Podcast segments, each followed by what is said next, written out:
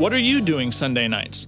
Come join Friendship with God radio Bible teacher Tom Cantor of the Friendship with God Fellowship Church every Sunday night at 5:30 p.m. at The Vine at 9336 Abraham Way, Santee, California. Watch and listen live around the world to Tom Cantor Sunday evening on YouTube.com by searching for Friendship with God Fellowship or by going to our homepage at friendshipwithgod.org. That's friendshipwithgod.org.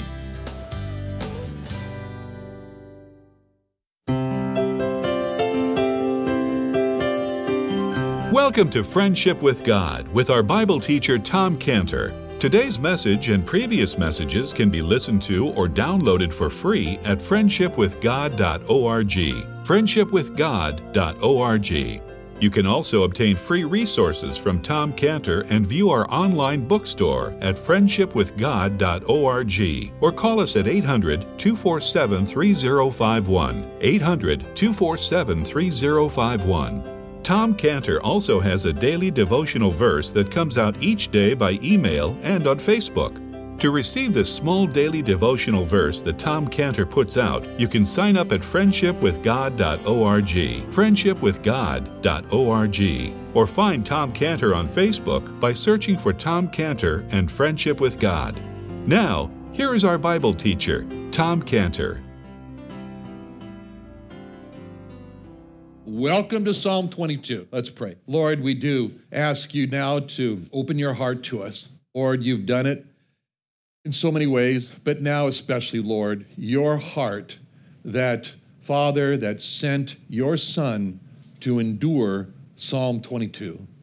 Lord Jesus, your heart that freely, willingly came to endure Psalm 22. Help us to understand, we pray in Jesus' name. Amen. Psalm 22. Psalm 22, if you like to turn there, please. Psalm 22, we're going to consider, this is going to be a series. This is part one. Don't ask me how many parts there are. I don't know. But I know that this will be at least one more. This is the first part. Psalm 22. We're going to look at the first six verses. Psalm 22, verse 1. To the chief musician upon Aijeleth Shahar, a psalm of David. My God, why hast thou forsaken me? Why art thou so far from helping me and from the words of my roaring? Oh my God, I cry in the daytime, but thou hearest not, and in the night season, and am not silent. But thou art holy, O thou that inhabitest the praises of Israel. Our fathers trusted in thee. They trusted, and thou didst deliver them. They cried unto thee, and were delivered. They trusted in thee, and were not confounded. But I am a worm, and no man, a reproach of men, and despise of the people. So today, as I mentioned here, we're going to start a study here on one of the most amazing chapters in all the Bible, Psalm 22. It's a remarkable chapter because it's actually a very famous prayer in Judaism. It's called the Eli prayer. It's the Eli, Eli, my God prayer. It's a cry of extreme anxiety. Psalm 22 is a first person account of a horrible, horrible experience. It's like Isaiah 53. Isaiah 53 is a second person account description of a horrible, horrible experience. And there's an all-important question that needs to be answered for both Psalm 22 and for Isaiah 53. And this all-important question was actually asked by an Ethiopian. An Ethiopian, a government official, a eunuch. And this Ethiopian eunuch was returning back to Ethiopia from Jerusalem. And while he was in Jerusalem, he bought a scroll. He bought a scroll of the book of Isaiah. And he was reading along in the book of Isaiah as he was being carried in his caravan back to Ethiopia. He had gotten about 50 miles away from Jerusalem, and he was in the desert of what we now call the Gaza Strip. And back then it was called Gaza too. And he came to the 53rd chapter. So he's like two-thirds the way through the book of Isaiah. And when he got there, he was stumped. And he didn't know what he was reading. And Philip, a follower of the Lord Jesus, a disciple, Philip, was near him, actually. And this Ethiopian eunuch asked Philip the most important question for Isaiah 53. which happens to be the most important question for Psalm 22. And their conversation and the question is recorded for us in Acts 8:30. Acts chapter 8, verse 30. Acts 8 from 30 starts off and says, Philip ran thither to him and heard him read the prophet Isaiah and said, Understandest thou what thou readest? And he said, the Ethiopian eunuch said, How can I, except some man should guide me? And he desired Philip that he would come up and sit with him. The place of the scripture which he read was this: He was led as a sheep to the slaughter, and like a lamb dumb before his shearer, so opened he not his mouth. In his humiliation and his judgment was taken away. And who shall declare his generation? For his life is taken from the earth. And the eunuch answered Philip and said, I pray thee, of whom speaketh the prophet this? Of himself or of some other man? That's it. That's the most important question that has to be answered about Isaiah 53 and Psalm 22. And the answer to that question determines whether a person is near or far from heaven, the kingdom of heaven. And the question that he asked is in 834, of whom speaketh the prophet? Of whom speaks the prophet Isaiah in Isaiah 53? Of whom speaks King David in Psalm 22? Who is Psalm 22 speaking about? And Philip answered that question in the next verse in Acts 8:35. Acts 8:35. Then Philip opened his mouth and began at the same scripture and preached unto him Jesus. Isaiah 53 and Psalm 22 are all about the same person, the Lord Jesus Christ.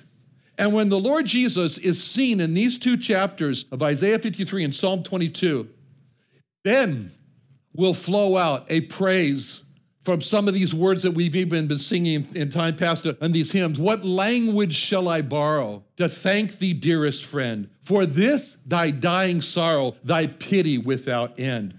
O sacred head now wounded, I am lost in wonder, love, and praise, that thou, my God, shouldst die for me. Love so amazing, so divine, demands my soul, my life, my all. Jehovah lifted up his rod. O Christ, it fell on thee. I stand amazed in the presence of Jesus the Nazarene. So Psalm 22 begins with this first verse, which is a cry of the deepest misery. It's a cry of despair. It's a cry of anguish from the worst that could ever happen to a person. There's nothing worse. There's nothing worse that could ever happen to a person but that he should be forsaken by God. And so Psalm 22 opens that way. And Psalm 22 closes with a commission for the people of God to proclaim this work that was accomplished. This work that was accomplished in the cry of, my God, why hast thou forsaken me? The first word in this Psalm 22 is Eli, my God. The last word in this psalm is asa, which means accomplished. It means finished. And a person understands this Psalm 22 only when he sees that the cry of Eli, my God, was a statement of the last word of asa, of finished, which happened in Matthew 27:46. And about the ninth hour, Jesus cried with a loud voice, saying, Eli, Eli, lama sabachthani, which is to say, my God, why hast thou forsaken me? And then, that'd be the first verse in Psalm 22. And then John 19:30. When Jesus therefore had received the vinegar, he said, it is finished. He said, asa. And he bowed his head and gave up the ghost. So this psalm starts with the words, my God, why hast thou forsaken me? And it moves on to describe a person who's been abandoned by God to endure everything alone on the cross, all the physical pain, all the pain of the mockery and the contempt and the cry of, my God, why hast thou forsaken me? Most horrible cry that a person could ever cry. And that cry is heard by every person who is cast into hell. They know that horrible feeling of being forsaken by God. Every person who has been cast into hell would describe themselves as forsaken by God. And that cry, it just gives us a little idea, just a little idea of what it means for a person to be cast into hell, to be forsaken by God, which we have glimpses of. Thank God we don't see it in its full horror. But in Matthew 25, verse 30, we can see a glimpse when it says, "Cast ye the unprofitable servant into outer darkness. There shall be weeping and gnashing of teeth." What is that? We throw trash away. We crumple up things and throw it away because it's not profitable for us. And this is how the forsaken by God is described, as unprofitable for God. To be forsaken by God is to be cast into a place called outer darkness. It's hard for us to imagine the horrors of an eternal hell. And the only person who knows what it is and who's not actually there is God himself. And so therefore, Psalm 22, it happened to keep everyone from being forsaken by God. The little that we know about what it is like to be forsaken by God, Job told us, Job 10:22, it is a land of darkness, as darkness itself, and the shadow of death, without any order, where the light is as darkness. Here's a place where there's eternal fear. Here's a place where there's no order. Here's a place where light is like darkness. Here's a place where of deep regret in hell. As it says in Matthew 8:11, "I say unto you that many shall come from the east and the west and shall sit down with Abraham and Isaac and Jacob in the kingdom of heaven. But the children of the kingdom shall be cast out into outer darkness, where there's weeping and gnashing of teeth." In Luke 13:28 says, "There will be weeping and gnashing of teeth when you see Abraham and Isaac and Jacob and all the prophets in the kingdom of God, and you yourselves thrust out." Those in hell are described in Jude 1:13, as raging waves of the sea, foaming out their own shame. It talks about shame. Wandering stars. It talks about wandering. To whom is reserved the blackness of darkness forever.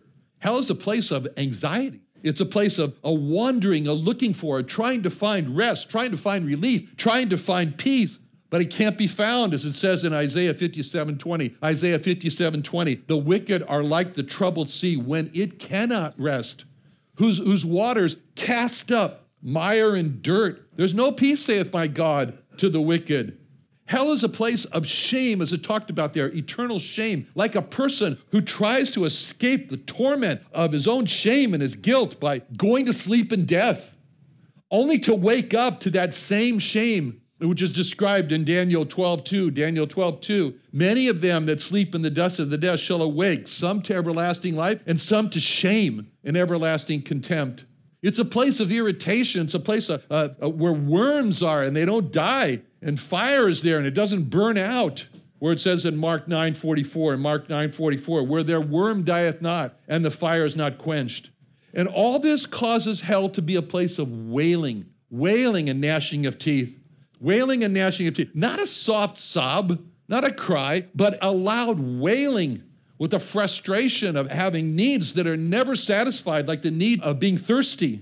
Never being able to drink, getting a glimpse of just what this means. It's hard for us to imagine, but it says in Luke 16:23, it gives a description. Luke 16:23, it says, "In hell, a certain man lift up his eyes, being in torments, and seeth Abraham afar off, and Lazarus in his bosom. And he cried and said, Father Abraham, have mercy on me, and send Lazarus that he may dip the tip of his finger in water and cool my tongue, for I am tormented in this flame." And the reason for all of this anguish in the place of the outer darkness is because it's people realizing it was 100%. It is 100% not necessary for any person to have been cast into this horrible place. The place of outer darkness is not necessary for anybody to be cast into. Why? Because John 3:16, God so loved the whole wide world that he gave his only begotten son, that whosoever in the whole wide world believes into him should not perish but have everlasting life. It's not necessary because in 2 Peter 3:9, it says, "The Lord is not willing that any should perish, but that all should come to him." The Lord's not willing that anyone in the whole wide world should perish, but that all in the whole wide world should come to repentance. It's not necessary because of 1 Timothy 2:4 that explains that God will have all men to be saved and come to the knowledge of the truth. God will have all men in the whole wide world to be saved. To be saved, as it says in 1 John 2:2, he is the propitiation, he is the covering for our sins, and not for ours only, but also for the sins of the whole world, the whole wide world. This place of darkness is not necessary for any person to be cast into, because there's no such thing as God predestined or electing only some to be saved. The lie that God has chosen only some to believe comes straight from the pit. And I say that in love because I have some dear friends that believe that way. Because the pit wants people to think that it's fate for some to be cast into hell because they've been predestined. It's not true. It's not true at all. It's totally unnecessary. It's the greatest catastrophe when a person is cast into hell. Because just this last week, I was talking to a person. He surprisingly asked me, he said, do you really believe in heaven and hell? I don't know why people, they're so shocked. You really believe that? Like, it's not important if I believe in heaven and hell. What's important is if God believes in heaven and hell. And the Lord Jesus believed in heaven and hell, which he did because he did believe in heaven and hell. And that's why he died as he did in Psalm 22, so that no one would be cast into hell, this place of outer darkness. No one would experience what he experienced, being forsaken by God. It's so horrible that the Lord Jesus took the place of man to be forsaken by God in verse 1. So no one would ever have to be forsaken by God. This feeling of being forsaken by God was worse for the Lord Jesus than all the physical pain that he suffered on the cross. Because when the Lord Jesus was forsaken by God, what he was doing, him being forsaken by God, created an umbrella for us that protected us from being forsaken by God. It created what God loves to call a covering, which has been translated as atonement. It created a covering, is what we've been singing about here, where the Father said, here, my son, let me cover you. Don't go out into that alone. You need an umbrella. It's raining out there. The wrath of God is raining. I'm going to make for you an umbrella of the blood of the Lord Jesus Christ. It's going to work. And this chapter describes how the Lord Jesus was forsaken by God. And the reason why is given to us in Isaiah 53:8. Isaiah 53:8, which is what the Ethiopian eunuch was reading when it says, he was taken from prison and from judgment, and who shall declare his generation? He was cut off out of the land of the living, and here it is, for the transgression of my people was he stricken. Just picture the Father saying, so that you could have an umbrella of protection, so that I could have, so that all the world could have a protection against this. That's why he was stricken. And this description in Psalm 22 is a vivid description of the crucifixion with such vivid details that it makes us feel like we're feeling what he felt. This was written hundreds of years before the Lord Jesus suffered on the cross. And what's so remarkable about this account here is that it reads more like a detailed history of what happened rather than a general prophecy about what happened. This is a description of Christ the sacrifice. This is a description of Christ the Passover lamb, as it says in 1 Corinthians 5:7. 1 Corinthians 5:7, for even Christ our Passover is sacrificed for us. And here it is in Psalm 22. And the blessings that come, like we've been talking about, Psalm 23, what a blessing, I shall dwell in the house of the Lord forever. The blessings of Psalm 22 flow from the cross. They flow from the cross. The blessing of having our souls satisfied. There's no food for our souls unless Christ our Passover is sacrificed for us. The blessing of having hope and eternal life, of having a deep happiness, none of it without Christ our Passover sacrificed for us. If any person wants hope from God, wants a fulfillment in their life, wants an assurance of heaven after death, he's got to see Christ first as an offering for his sins from Psalm 22. Now, Psalm 22 has to be read alongside with Isaiah 53 because they dovetail together. And it works like this. Psalm 22 gives us the what. The what happened. It tells us what happened to the Lord Jesus Christ. Isaiah 53 tells us the why. Why did this happen to the Lord Jesus Christ? For example, Psalm 22 tells us about the nails that he felt that pinned him to the cross. In verse 16, they pierced my hands and my feet. Isaiah 53 tells us the reason, as we saw in Isaiah 53:8, for the transgression of my people was he stricken. For the transgression of my people was he pierced. Was he nailed to the cross? And the difference between Psalm 22 and Isaiah 53 is how the cross is looked at. Because Isaiah 53 is looking at the cross externally.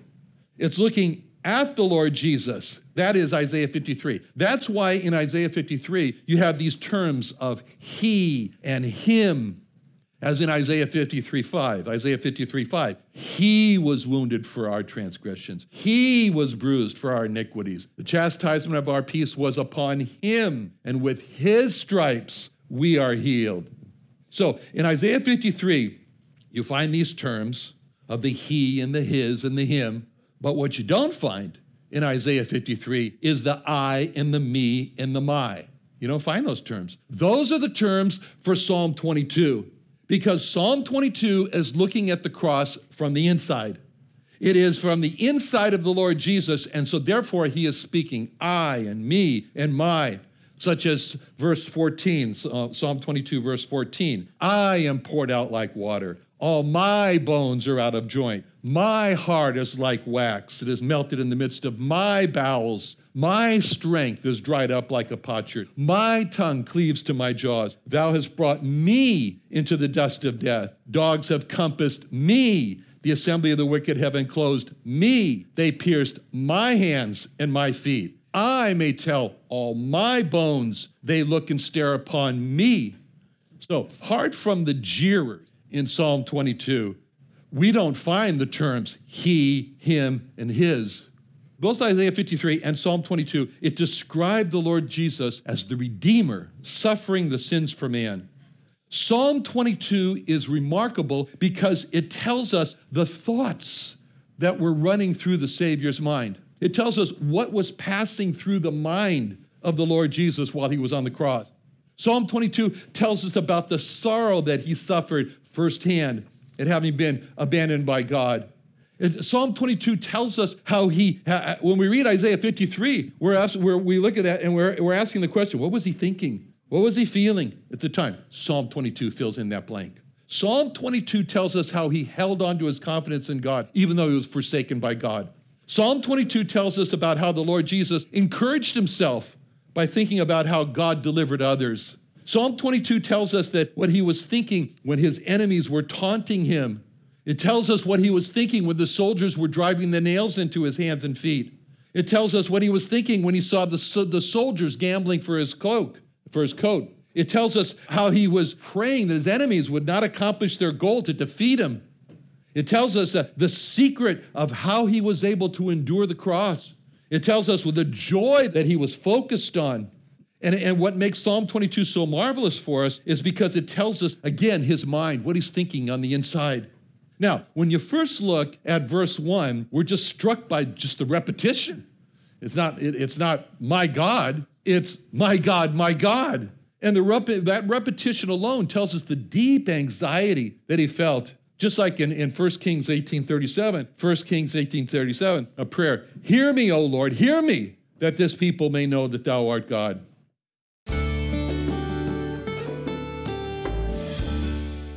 Another wonderful day studying the Bible with our Bible teacher, Tom Cantor, here on Friendship with God. Don't forget that today's message and previous messages can be listened to and downloaded for free at friendshipwithgod.org. Friendshipwithgod.org. You can also go online to find free resources from Tom Cantor and our online bookstore at friendshipwithgod.org. You can also find Tom Cantor on Facebook, and you can also go to friendshipwithgod.org and sign up for his daily devotional. Tom Cantor is also the founder of Israel Restoration Ministries. You can visit that website at israelrestorationministries.org. You can write to Tom Cantor at P.O. Box 711330, P.O. Box 711330, Santee, California, Santee, California 92071. Or email Tom Cantor at tomcantor@friendshipwithgod.org, tomcantor@friendshipwithgod.org. Or for more information about Tom Cantor and Friendship with God and Israel Restoration Ministries, call us at 800-247-3051. What are you doing Sunday nights? Come join Friendship with God radio Bible teacher Tom Cantor of the Friendship with God Fellowship Church every Sunday night at 5:30 p.m. at The Vine at 9336 Abraham Way, Santee, California. Watch and listen live around the world to Tom Cantor Sunday evening on YouTube.com by searching for Friendship with God Fellowship or by going to our homepage at friendshipwithgod.org. That's friendshipwithgod.org.